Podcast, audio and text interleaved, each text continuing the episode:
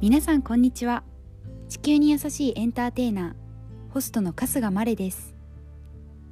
このポッドキャストでは毎日身近に起きている小さな出来事から社会や世界といった大きな枠組みの中で起きている出来事までさまざまなトピックについて知って考えて言葉にします。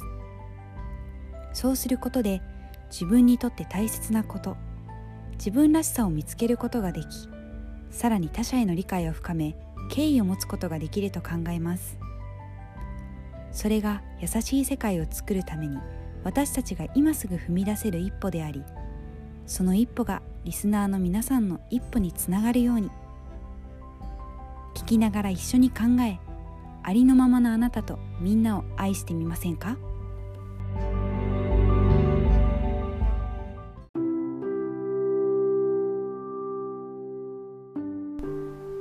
Be Hope, Be マレ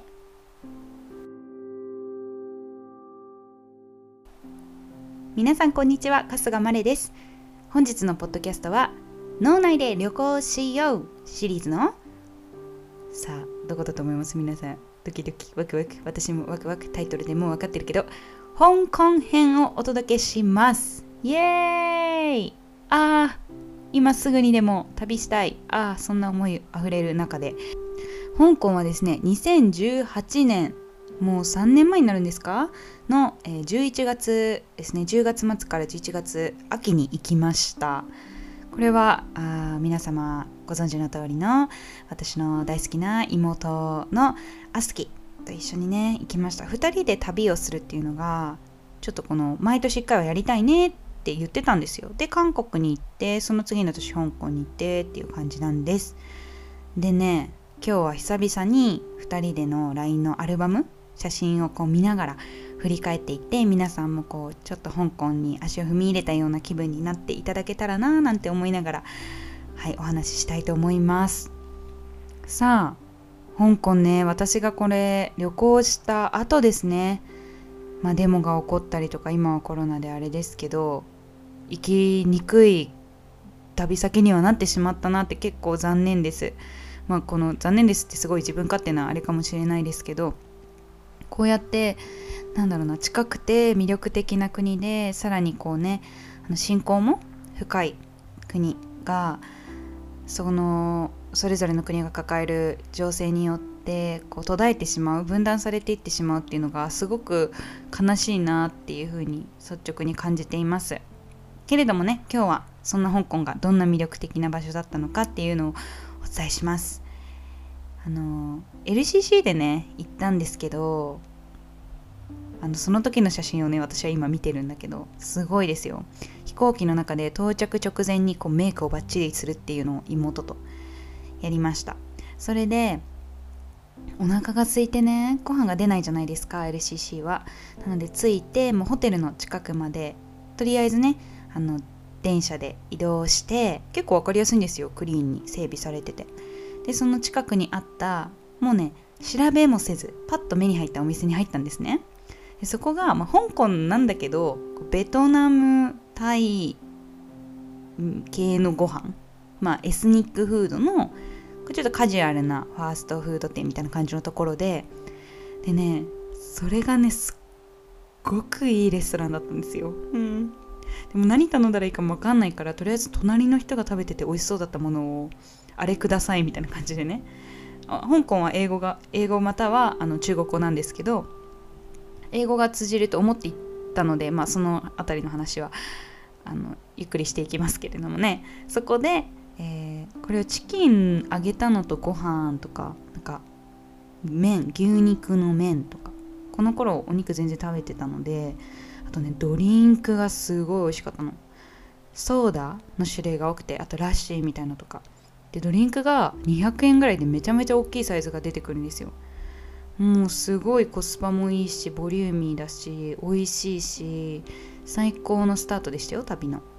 でその後にねあの街をちょっと散策して香港っていうとみんな想像すると思うんですけどカラフルなアパートたちがずらーって立ちの並んでるんですね。なんか日本だと結構建物の色とかって統一されてるじゃないですか。なんだけどなんか香港はカラフルに統一されてて、うん、すごくねフォトジェニックでした。はい。でホテルにチェックインするまで時間があるからってことでねちょっと歩いてたらあのみんな大好きタピオカ屋さん香港発祥ゴンチャを見つけてね。であちょっとタピオカ飲むみたいなただあの私と妹はタピオカ結構前からハマっててで美味しさに厳しいんですよ、うん、トータルでねその紅茶のうまさタピオカの硬さタピオカの甘さタピオカの茹で加減そのマッチ度。んでゴンチャはマジ日本でなんであんなにいつも並んでるのかわからないくらい私と妹は推してないんですね。だから飲まないんですよ基本的にゴンチャは。でも香港だし発祥の地だしでご飯美味しかったし今食べたの。これはいけるんじゃないって言ってね。で妹と買ってみたんです。はい。どうだったと思います？香港でも行けなかったんです。っていう驚きの情報をここで得ましたよ。はい。でねホテルにチェックインする時にねあのチェックインで名前言ってで事前に予約してたのになんかお支払いまだですみたいに言われてでお父さんがあのホテル代を出すって言ってくれたからパパのクレカで払ってたんですよでもお支払いまだですって言うからえー？みたいなでどういうことですか？みたいな。すごい頑張って聞いたらてかなんか気が強かったので私も負けてらないぞと思って気を強く返したらそのデポジットというかまあ保証のためにクレカの番号入れておいてもらってるだけで支払い自体はまだされてませんよってことだったんですね。でも私パパのクレカ持ってきてないし私のしかないんですけどって名義変わっちゃうんですけどって言ったらまあ大丈夫ですよみたいな感じで対応してもらったけどなね旅ってこういうこと起こるんですよね。びっくりよね。まあでも快適なホテルでしたよ。うん。でねあのちょっと日が暮れてからあのキラキラ光る香港の街を散策してでここでは美味しいタピオカに出会うんですけどあのタピオカのねお店がすごいたくさんあってでしかもみんなこう日本でいうコーヒーのあコンビニのコーヒーぐらいの感覚でみんな買うんですね。で人が結構多いんですよ。で番号で呼ばれるのね。で番号聞き取れないじゃないですか中国語で。で1なんとかなんとかだったから「いい」は言うよねみたいな「いい来るよね」って 思って。で「いい」言われた時にちょっと進んでみるんですよレジの方に。受け渡しの。そうするとお姉さんに違う違うみたいな追い返されてあいい違ったみたいな。はい次の言い待つっていうのを何回か繰り返し最終的にあなただよみたいな。目配りされたんで受け取ってでお店から離れて妹と飲んだら頼んだやつなんかこれ味違くないっていうなるっていう。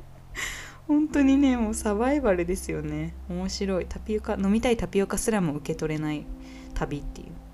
まあそれでも美味しかったからいいんですけど。はい。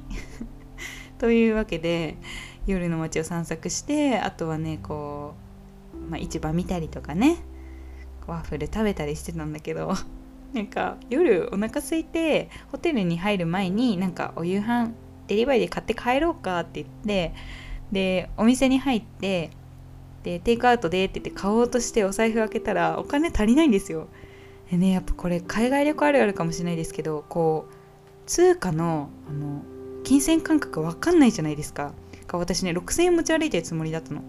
そしたらあれ足りないってなって。でホテルの部屋帰って妹とちゃんと計算したら600円しか持ち歩いてなかったっていう。そうあんま大金持ち歩くの怖くないって言ったら600円で夕飯2人分買おうとしてたっていう。それは無理ですよね。はい。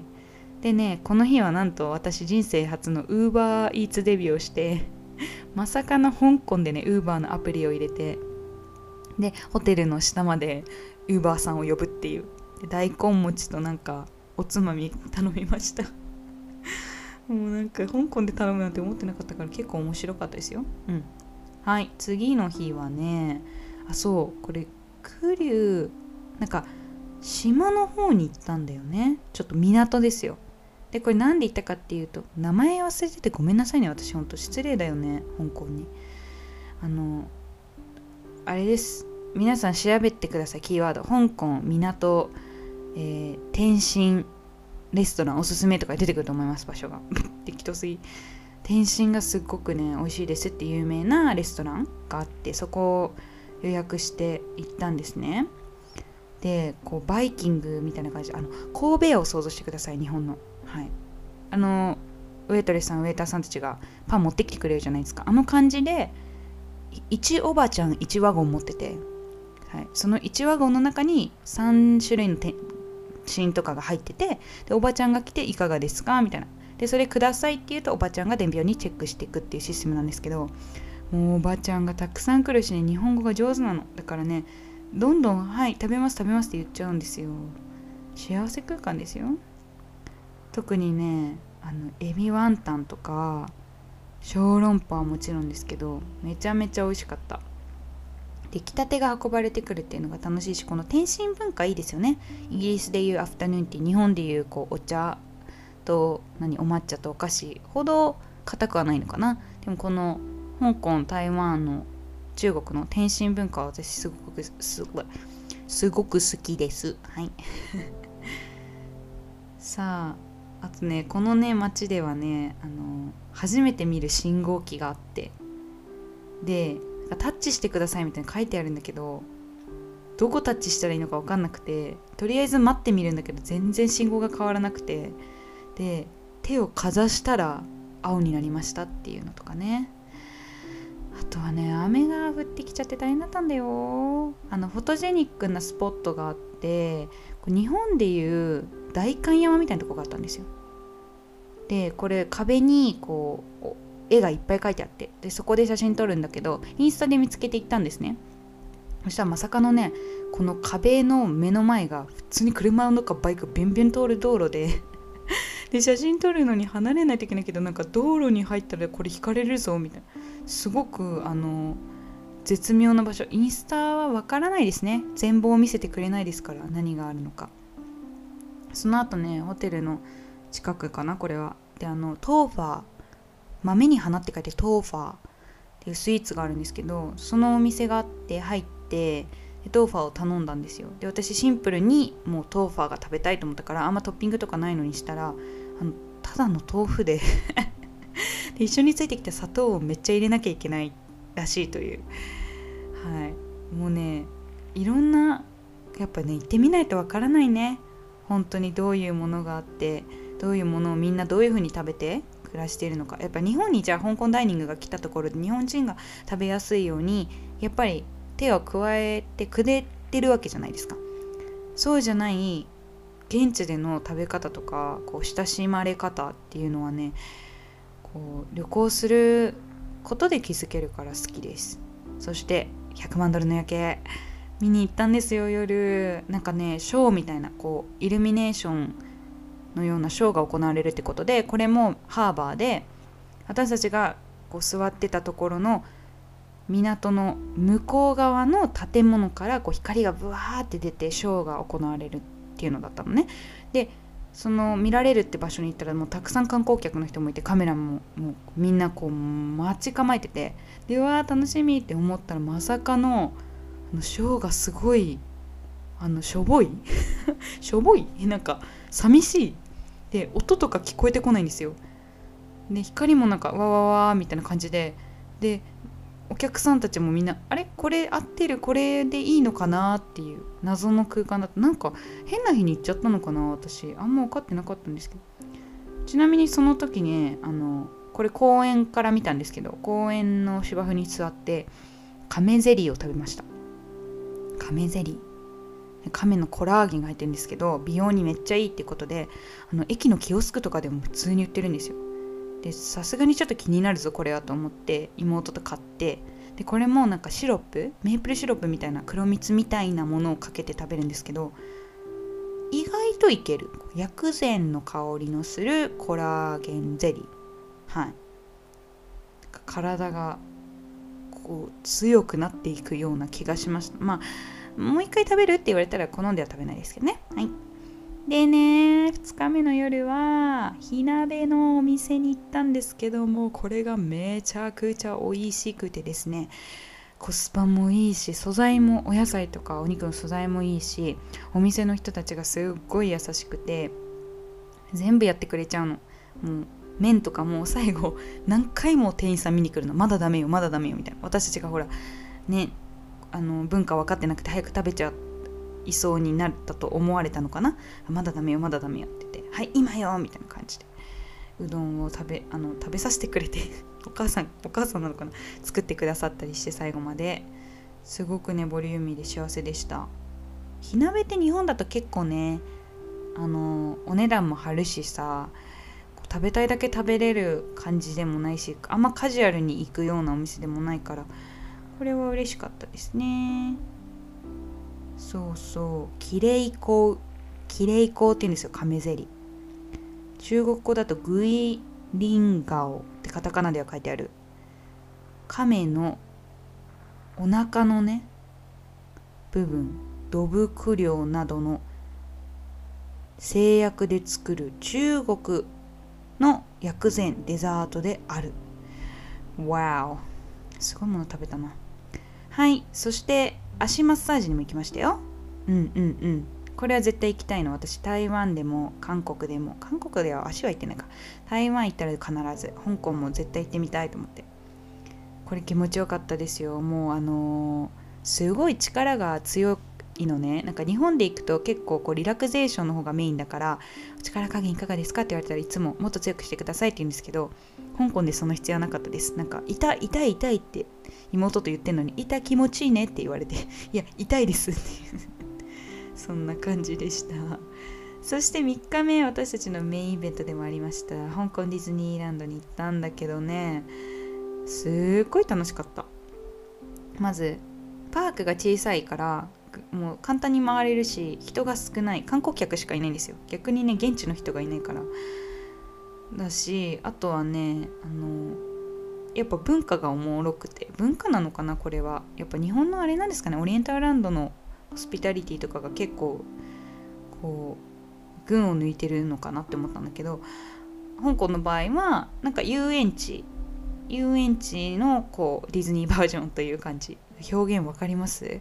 で入ってねあのシンデレラ城があるんですけどその奥に行けないの。その奥が開くまでもうちょっと時間があるんですよ。だから入園してからショッピング街みたいなところに最初溜まっててみんな。ではいその先行けますよって時間になったら入れるっていう感じでした。うん「トイ・ストーリーの」あのコーナーがあってね。そこがねすっごい盛り上がってましたよ。やっぱ「トイ・ストーリー」人気だしね。あとアトラクションも一番怖いのがここにあってなんか車がこうバイキングあるじゃないですかあの海賊船がうーんってこう U 字型になってるやつ。あれの「トイ・ストーリー」の車バージョンが使ってあの普段だったら私絶対そういう絶叫系乗らないんですけどで妹も苦手なんだけどせっかく来たしもう来れないかもしれないしって言って乗りました。あとはねあそうそれ乗った時にあの乗ってる人たちが全然キャーとかうーとかスーとか言わないんですよ。スーは言わないか。そう声を出さないの。で私と妹だけイエーみたいになっててで終わってからもうみんななんか黙って降りてくの。なんか私のイメージだと「えー、分かった超面白かったね」とかわーわーわちゃわちゃ言いながらこう降りていくじゃないですか。それもなくてねこれはこれもカルチュアルディフェンスなの？と思ったけどそうだったのかな？はい。あと香港のディズニーランドの中にはスターバックスがあってなんかこれ有名だから知ってる人もいるかもしれないんですけどただあの私の英語が通じないっていう事件が発生しましてあの頼んだものが来ない。または聞き返される。で一応私英語は喋れるつもりなんですけどね。はい。妹に手伝ってもらいました。妹が this this this one one one って言った方が通じたから難しいですね。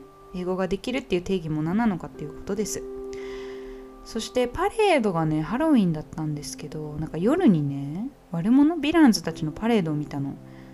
なんだけど中国語ですごいセリフが多くてでクライマックスが来るのかな？来るの？え何言ってんの？これどうなるの？って思ってる瞬間に終わっちゃって何だったんだろう？っていう感じでしたね。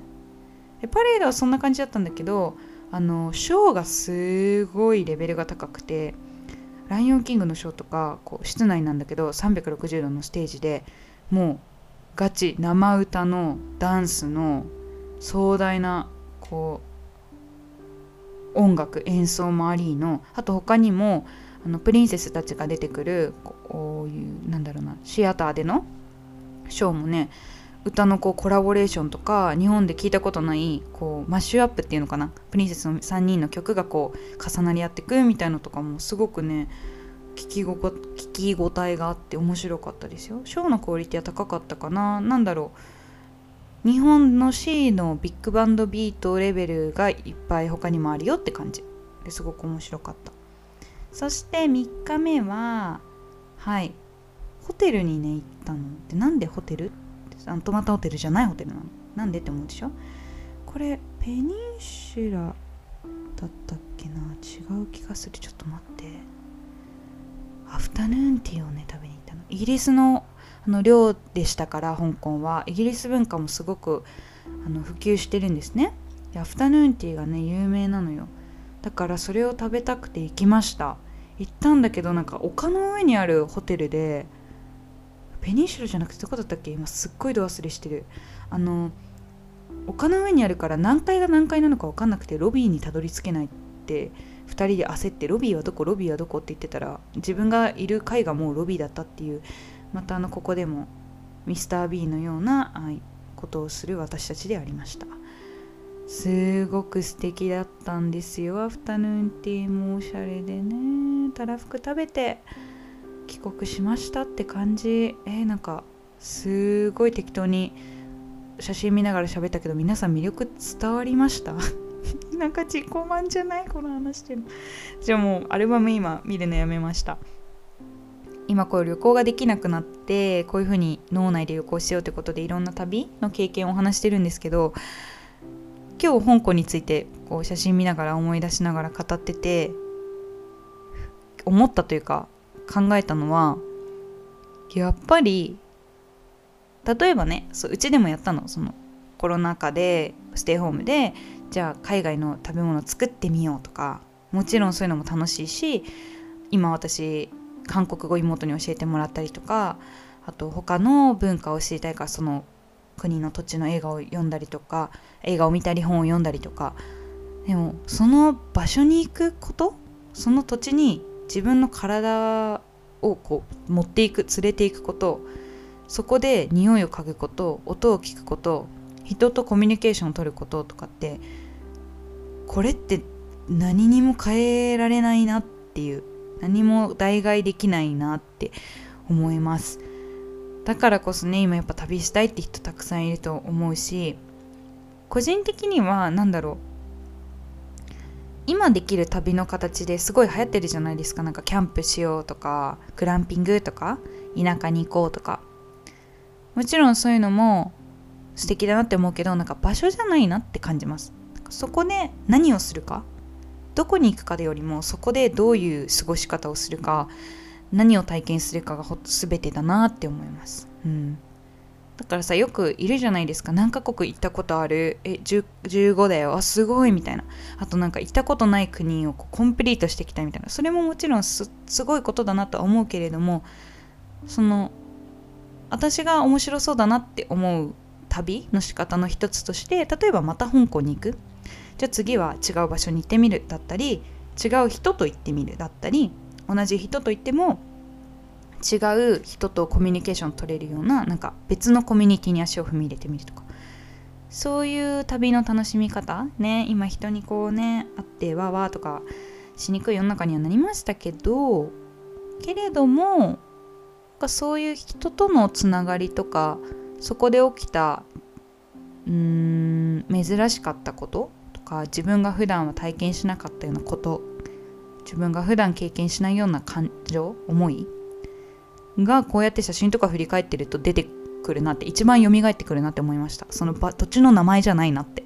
ね思い出せなかったじゃないですか 私今こうやって喋ってたら。調べてから配信しろよって思う方もいるかもしれないですけど。でもその場所の名前じゃないんだなって食べ物の名前じゃないんだなって。それを味わった時のこの空間とか味そのものだったりとかそれにまつわるエピソードじゃあこれが買えなかったなあお金の感覚間違ってたなとかタピオカ受け取るの難しかったなとかなんかそういうところがねやっぱり旅の楽しいところだなって思います。はい。